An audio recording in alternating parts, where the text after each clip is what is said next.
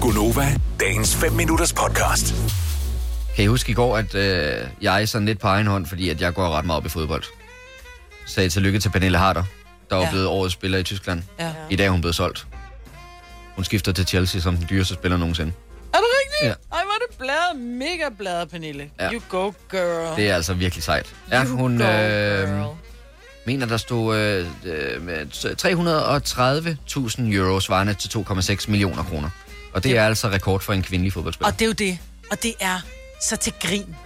Fordi hun er så pisse talentfuld. Men Ja, ja, fordi altså- altså... hun har en revne i stedet for en tab, så er det sådan, uh, hvor er du dyr. 2 millioner. Prøv at få 2 millioner. Du kan ikke engang købe en grund i Stenløs for 2 millioner. Altså.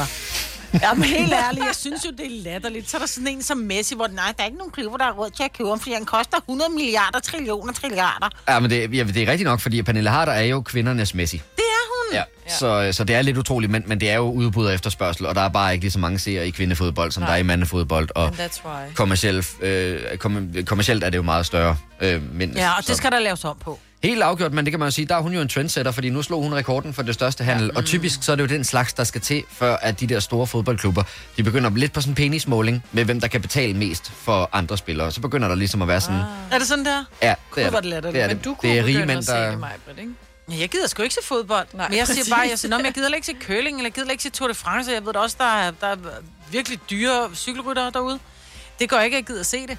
Men jeg siger bare, at alle dem, som... Altså, prøv at høre, vores egen søde, vidunderlige producer, han sidder og ser sådan noget, han kunne finde på at sidde og se seriefodbold og komme for sent i seng, bare for at se seriefodbold. Ja, altså, Men i han forgår- gider, ikke se, han gider ikke se en, en, en kvinde landskamps... Øh...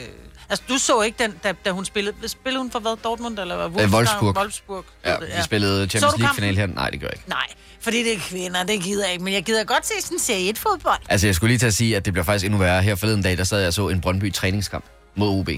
Ej, det kan jeg godt... I øvrigt, så har Du Dennis sagde, ikke du været her, blev siden nødt Brøndby til- slog OB. Så det kan jo være, det er derfor. Og simpelthen er blevet så syg, at han måtte ligge sig lidt. Ja, den måtte han skulle lægge sig med. Sådan en træningskamp, den kunne han ikke bære. Vil du have mere Gunova?